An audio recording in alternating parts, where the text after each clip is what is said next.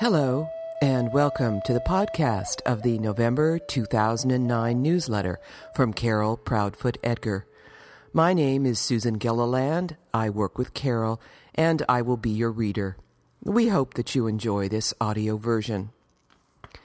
Walking Between the Worlds Together A Shamanic Journey of Keeping the Soul. Dear friends, the October newsletter focused on the seven sacred rites White Buffalo Woman brought to the people. I noted that the keeping of the soul was the first rite, and that this related to the perception that grief over loss was the singular human emotion that had the potential for isolation of a human from the rest of his or her community. Over time, such isolation could be devastating for both the community and the individual until the very spirit thread binding us one to another was severed. Two days after sending that newsletter, I received a phone call from my dear friend Pirko, a soul sister with whom I've been walking the shamanic path for almost 20 years now. She called to tell me that her nephew, Carl, had killed himself and his body had been found within a tent in northwest wilderness country. Subsequent events related to the keeping of his soul have been a major focus of my attention over this last month. In the course of seeking to tend both my friend and the soul of the one who died traumatically, we experienced many moments when it was clear to us that Spirit truly guides this process. At the moment of death, it is, it is as though a drawbridge is created, one part dropping to earth, while the other lifts to heaven, creating a seeming rainbow anchored to above and below. Our call is to do whatever is necessary to support the soul's movement from here to there, releasing any attachments that might impede the soul's movement along this rainbow. There are two purposes in writing these newsletters. One is to reflect on issues related to the practice of shamanism. The second is to bear witness to those times when the issues are embedded in some particular experience. Such times often illustrate shamanic issues more clearly than do words of explanation or description. The synchronicity involved in sending October's newsletter and receiving this phone call indicated this is one of those newsletters to be written for the purpose of bearing witness to the presence of Spirit in our lives. At some time, each of us will be keeping the soul of some being we love, and at some point, others will be involved in keeping our soul. Whatever wisdom or clarity we can develop about this process will serve us well at those appointed times. I found it very important to note synchronicities as they occurred. They became a source of comfort as they indicated some larger process and spirit was guiding events long before we were explicitly involved. Our task was to support this process, doing those activities required from the humans involved. One early example of a process unfolding Pirko had already bought plane tickets for Santa Cruz with plans to spend 10 days with us, and then we would, we would be going to our annual Elder Bear retreat. The plans had been made almost a year ago. This meant, among other things, that Pirko would be receiving the support of her friends during a time when such is so urgently desired and needed. Early in our conversations about Carl, Pirko conveyed that he had left specific instructions regarding what to do with his body. He had already set up legal provisions so that Pirko would be the one responsible for his requests being followed. He chose for his ashes to be scattered to the ocean waters, for he had grown up and lived in Florida, where surfing the waters was a primary pleasure for him. He had traveled to the Northwest to commit suicide because he didn't want his death to appear in the local Florida newspapers. In retrospect, it was obvious that Carl had carefully planned the circumstances and the method of his own death. On the other hand, there was also this compassionate presence that was involved in the whole process, as though to say, You have made this decision, yet I shall not forsake you and shall bring together others who can assist the movement of your soul from the earth plane within which you experienced so much loss, hurt, and grief. Carl's instructions extended to his stuffed bear that had been his constant companion in the last 10 to 15 years. Without describing just what to do with his bear, he made clear that he didn't want him tossed away like a piece of trash. And with Pirko having clear instructions from Carl, I was reminded how important it can be for each of us to make our wishes known so that the one or ones who will be tending our soul's journey know what to do. In a way, when we make clear how we wish to be honored in our death and dying, we have more freedom to do our living here.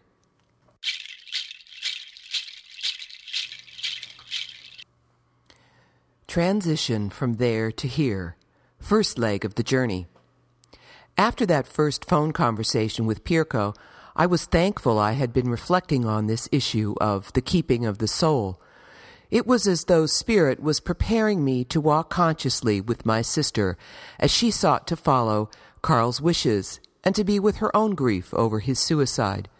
I knew we were walking a trail laid strong and lovingly by our ancestors for thousands of years.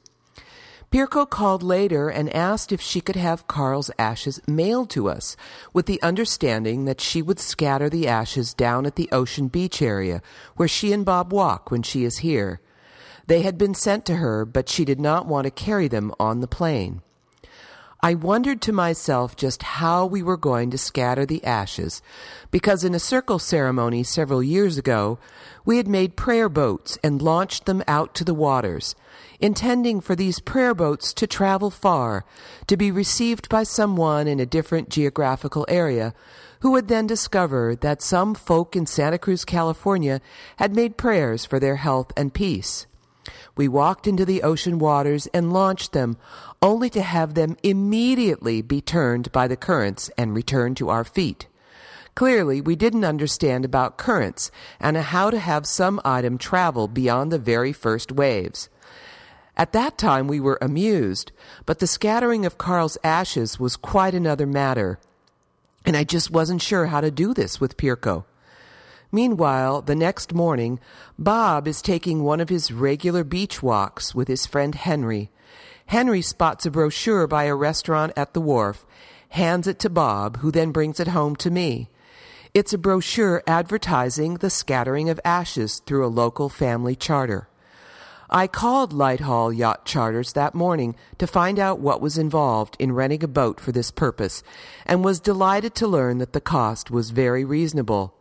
I called Pirko to inform her of this option and my concern about doing this at the ocean's edge, and we agreed to book this service. Calling to make arrangements, I discovered they have one day of that week available. It was a day when Pirko would have been here long enough to get over jet lag, yet soon enough so that she was able to scatter Carl's ashes, honor his request, and then have a few days before our elder bear retreat. When all was finally arranged, we both discovered that the day for this ceremony at sea would be exactly one month since Carl died. We were delighted because, in different journeys with Circle members, individuals were told that in one month from the date of his suicide, transformation would begin. We had no idea what this transformation entailed, but the fact that three members saw the one month alerted us to pay attention and, as was revealed, it was the only day that week that space was available for four of us to do the scattering of the ashes ceremony.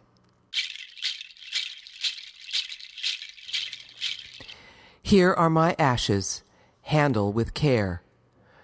Carl's ashes arrived to our home on Rabbit's Run Road, and holding this package, I remembered holding the box of my youngest brother's ashes we scattered his ashes at the foot of a large redwood that used to stand above our house. That is hallowed ground for us, as it holds the ashes, too, of our first dog together, and other beings with whom we've shared this land. I'm glad Pirko received instructions from Carl as to his ashes. I remember keeping my first dog's ashes, carrying them in various moves I made, never quite sure where to scatter them until six years later, I knew that she wanted to be remembered in Cambridge, Massachusetts, where the two of us had had fine, fine years together. She never felt really comfortable in Santa Cruz, for the university where I work had an enforced no dogs policy that was implemented three years after we moved here.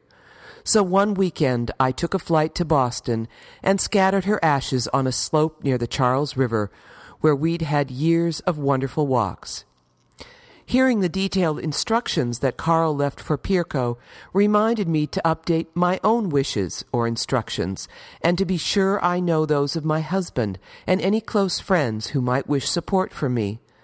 Sometimes we're shy about discussing such matters, yet when such instructions are left, it can allow a certain grace during a time of grief, and those carrying out such wishes are allowed to feel they have kept covenant with the particular individual and done the bodily work that allows the soul to move to elsewhere.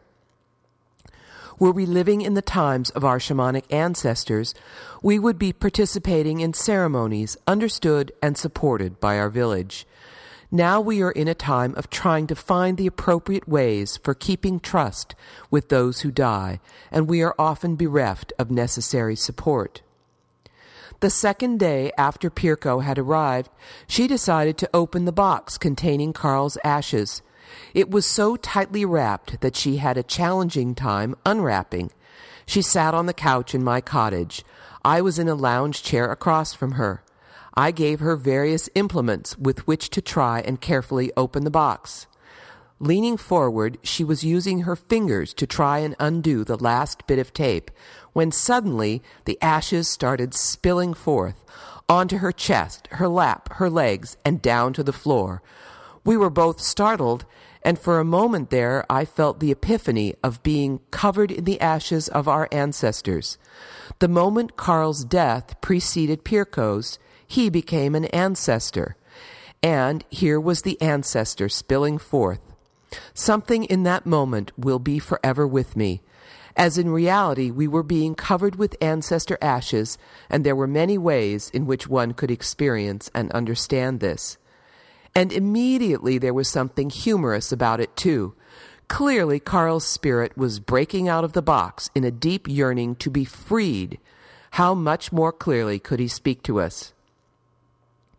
As Pirko made a comment about picking up the ashes and started moving to get the vacuum cleaner, I said forcefully, Don't you dare vacuum those up. Leave them there for now. I didn't know why, but it seemed to me that the ashes themselves still had messages for us, and we needed to track them. Pirko clearly understood, and then she moved towards the door so that she could shake them from her clothes onto the earth. Unknown to her was the fact that she was leaving a small, minuscule trail of ashes from the couch through the doorway. She stopped at the first place on earth outdoors, which just happened to be right under the bird feeders near my cottage. As she is shaking her clothing, birds come from all around thinking that she is scattering bird food, for indeed she is in the very spot where I scatter seed to them once or twice a day. I am watching this scene and suddenly see a female St. Francis feeding the birds, making sure they have whatever remnants of food are left. It is early afternoon, the light is golden, and for an instant I am in some eternal scene of pure holiness, and know we are blessed here in this now, life recycling itself moment after moment, the ashes of one, the food for the other, even if it be food only Earth Mother herself can use due to its content. We realized later that in the shipping process the plastic had split at that end of the box, yet even knowing that, we still also knew that this was Carl's soul seeking to move elsewhere. Just as in the manner of his death, his pursuit to be freed of earthly troubles was fierce and determined. And equally true was the loving care with which his Aunt Pirko held him both in living and dying and beyond. Someone else might have wanted to brush those ashes off themselves because of repulsion, or because some people see ashes as dirty, as debris. Watching Pirko, I knew she both understood these were ashes which one usually sweeps up or cleans out, as in a wood stove, and that these ashes were also the remains of Carl, so to be handled carefully. And she did.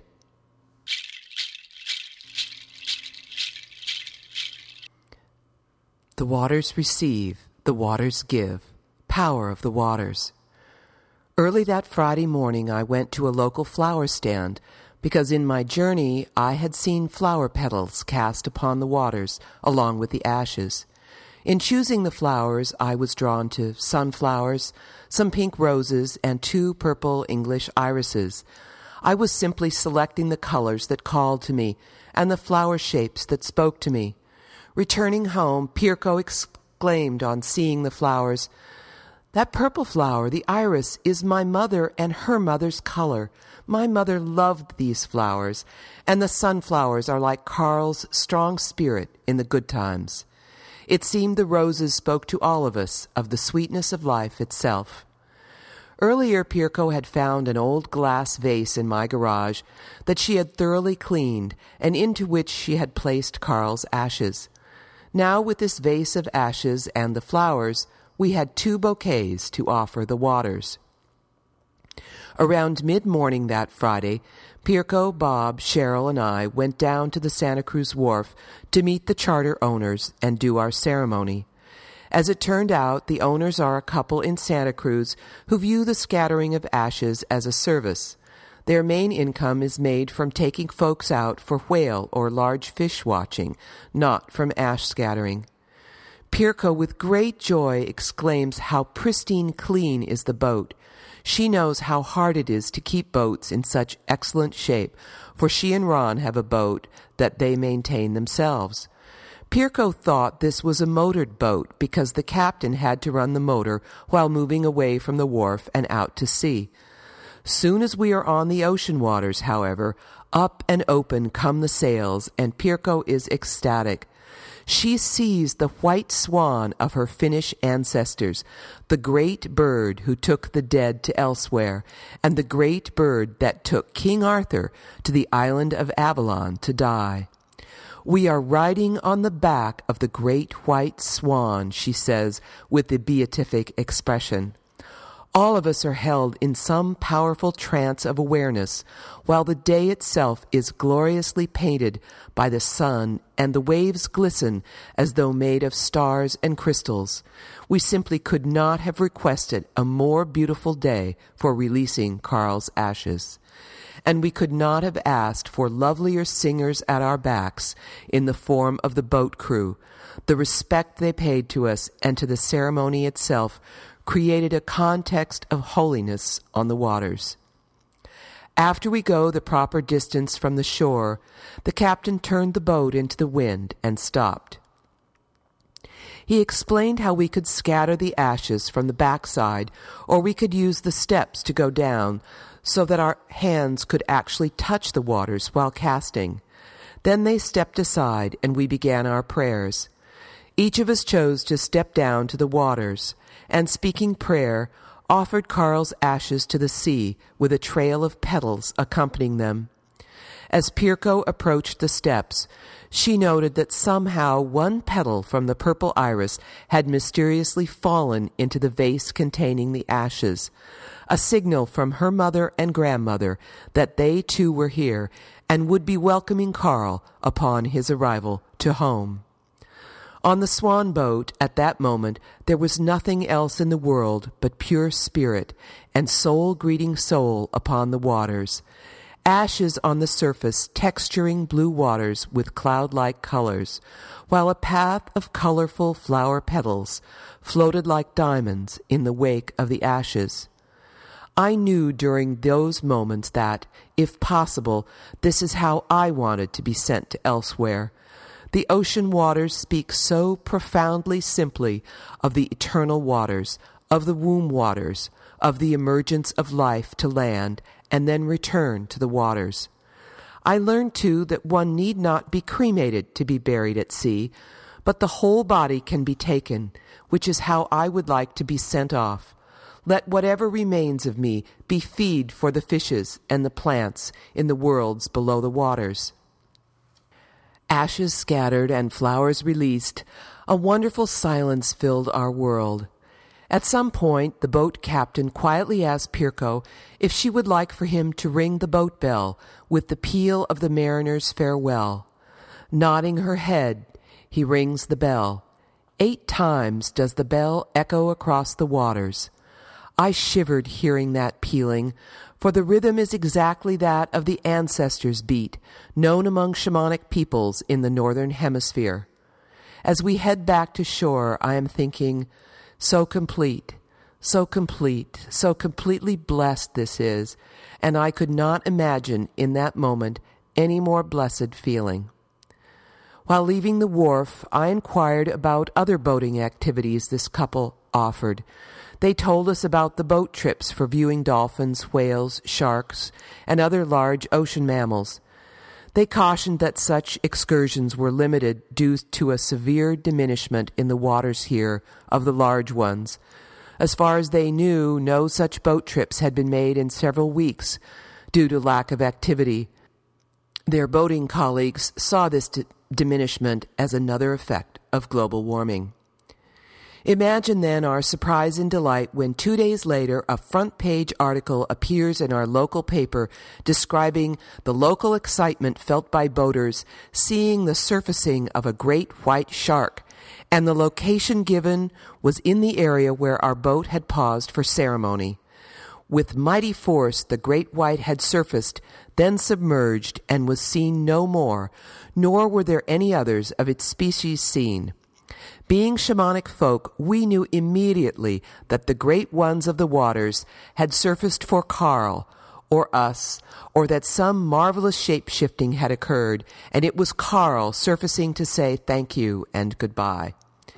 I don't expect some folks here would see this great white that way, but if you see from the eye of the shaman, then you see differently, and so we did and do and we know all is possible from the holy waters and by the hand of Spirit.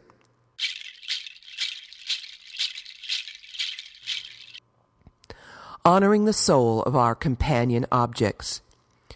Throughout the conversations with Pirko, she would intermittently talk about this stuffed bear that had been Carl's constant companion for so many years. Carl made clear he wasn't to be thrown out like trash, but just what was Pirko to do with this stuffed bear?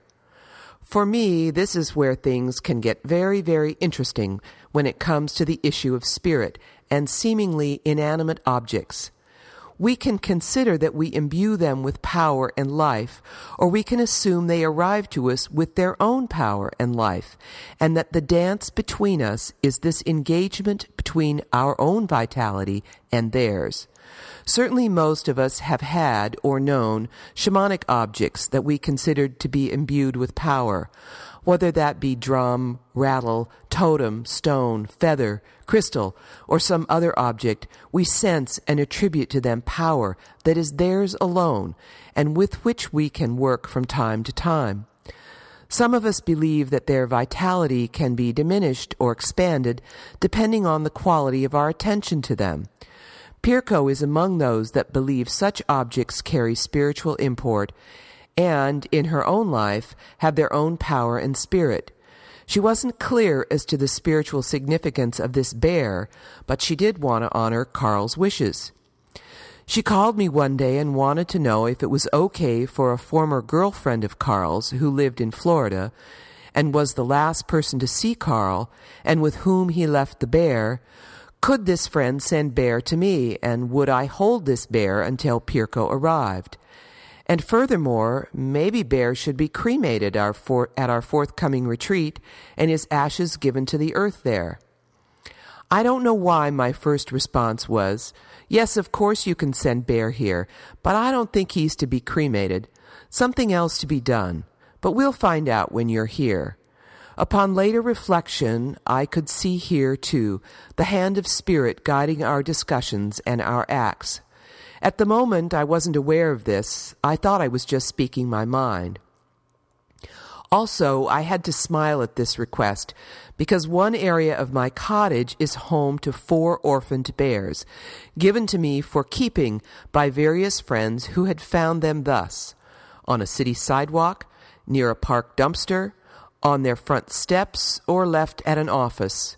Certainly, Carl's bear would have some company, for all these bears huddle with each other, and I wondered just what this growing collection of orphaned bears was all about, especially because I'm in a stage of my life where I am seeking to clear my closets and my home of those objects that at one time were important to me, but now represent ways in which I can give my attention to things that simultaneously take my attention away from paths I wish to pursue.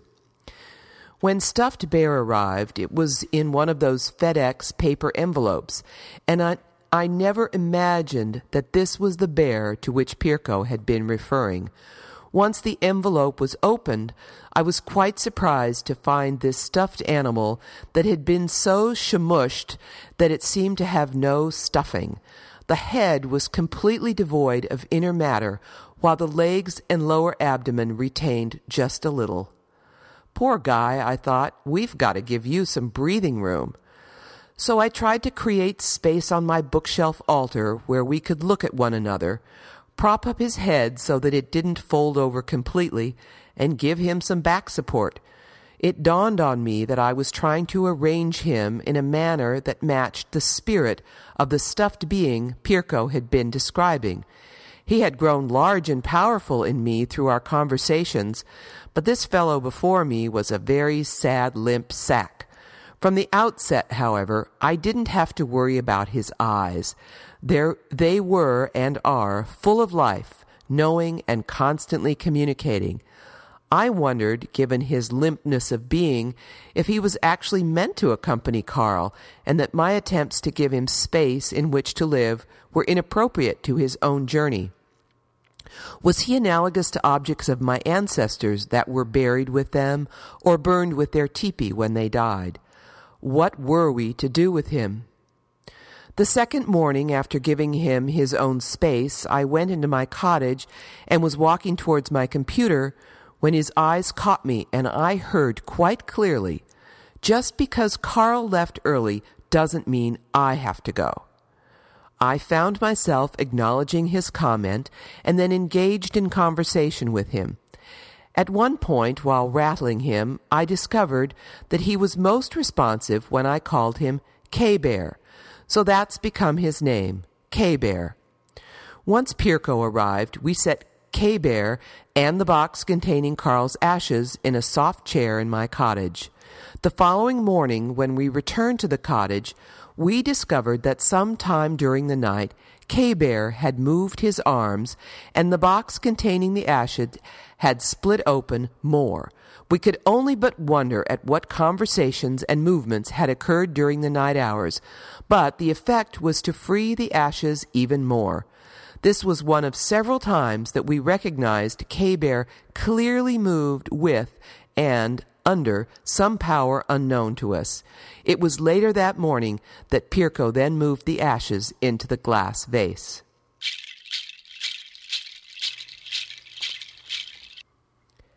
Shadow Catchers, K Bear. From the time K Bear arrived until Pirko flew out here, I would share with her whatever messages I had received from K Bear during the intervening days. I came to realize his life here was still full of vigor, and that just as I kept watch over him, he was keeping watch over me. It is K Bear who started me reflecting on the shadows we cast and the significance of these shadows after the departure of both body and soul to our eternal home. I have long understood that our material bodies cast shadows, and that from one perspective, life is a river of shadow casting, and that to understand someone, walk in the shadow they cast. But I had not appreciated that the shadow could live on for some undefined time after the material body has left. The word shadow is often used to refer to the darkness cast by some person or some object, an unwanted darkness, but that is not my experience with shadows. Shadows are made of the dance between light and dark, between sun and earth, and all beings within their orbiting. If I can learn to touch, see, and smell shadows, then this becomes another sensing way, sensing shadow. I've yet to fully appreciate what this means because I am talking in more than metaphor, though metaphor is the best language to employ when conversing of shamanic realities.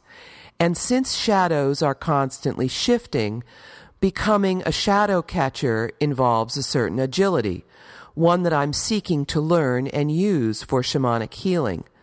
Sometimes we use representatives or effigies of someone by which to do remote healing and have confidence that the one seeking help, regardless of distance, experiences this healing. I think shadow functions the same way, and that K Bear carries Carl's shadow from various moments and times in Carl's life. Perhaps K Bear's life is not complete until he has passed on the wisdom held in the shadows cast by Carl. This is that point in shamanic exploration where I have learned it is unwise to try and force a teaching to reveal itself. I must be willing to dwell by the river until such teaching wishes to surface, to leap upward and forward into my consciousness, or to come downstream and attach to the line of my outstretched hand. We shall see, here by the river, and with K Bear.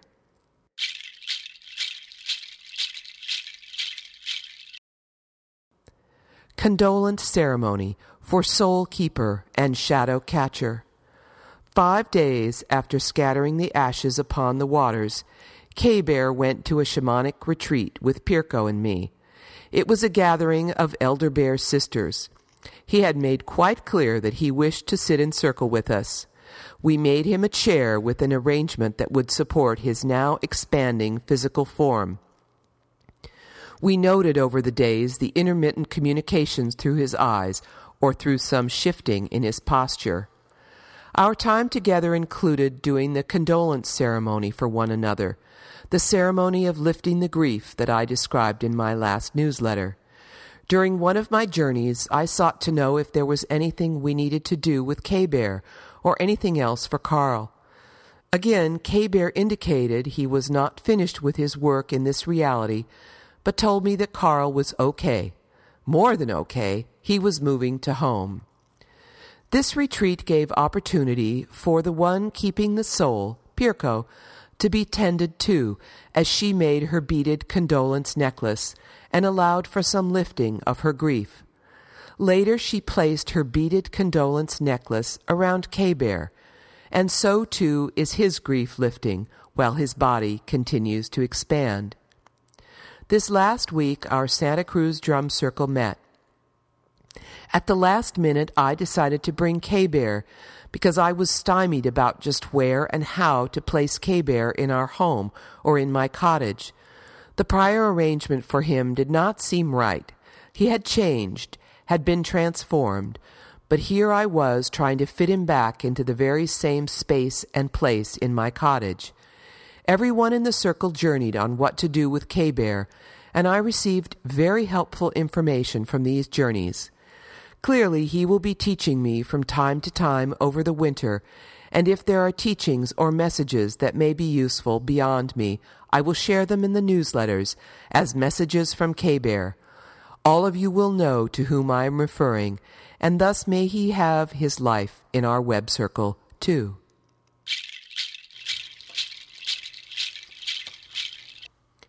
Bear hibernates while buffalo stands still.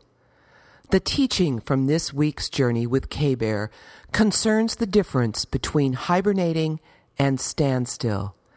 As was communicated, bears go hibernate while buffalo stand still.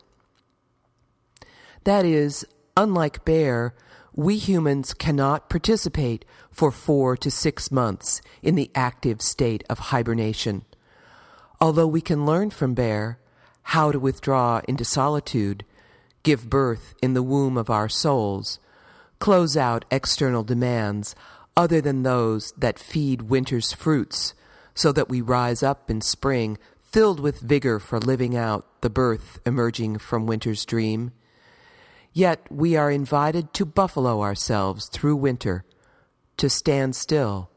Stand still is a verb here, not a noun or an adjective or an adverb, but a verb. So often we hear stand still as a noun or adverb or adjective and miss the injunction to move in defined ways, while always we seem to hear hibernate as a verb.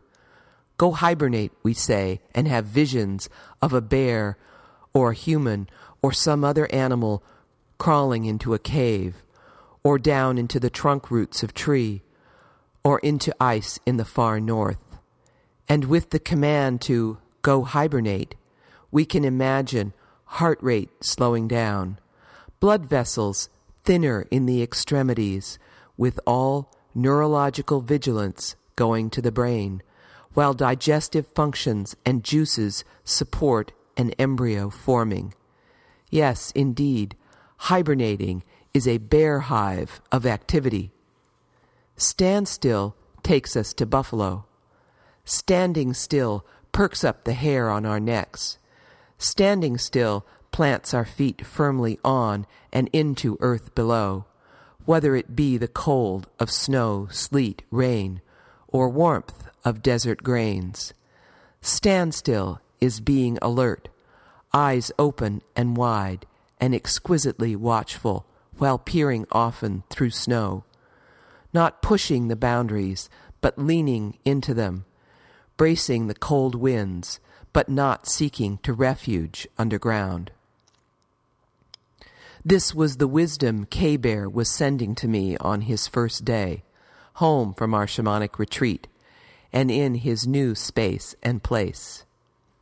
We shall see what the days, weeks, and months ahead he brings, imparting to us while shaping himself into, bearing buffalo in his eyes while bearing himself in his somewhat slumping, slumbering body, being all he can be for whatever time given unto him.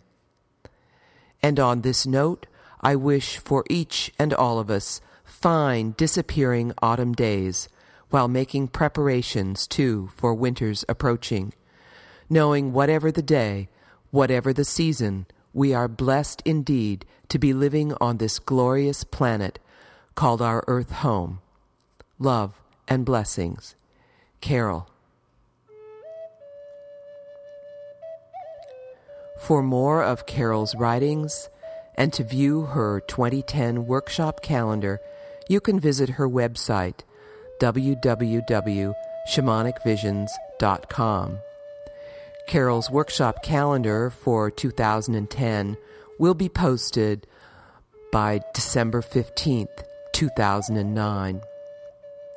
If you wish to join a circle, go to our website www.shamaniccircles.org and check our Global Circles webpage. We also have a webpage with link to all of Carol's newsletters and the audio versions. Thank you for listening. This is Susan Gilliland on behalf of Carol Proudfoot Edgar.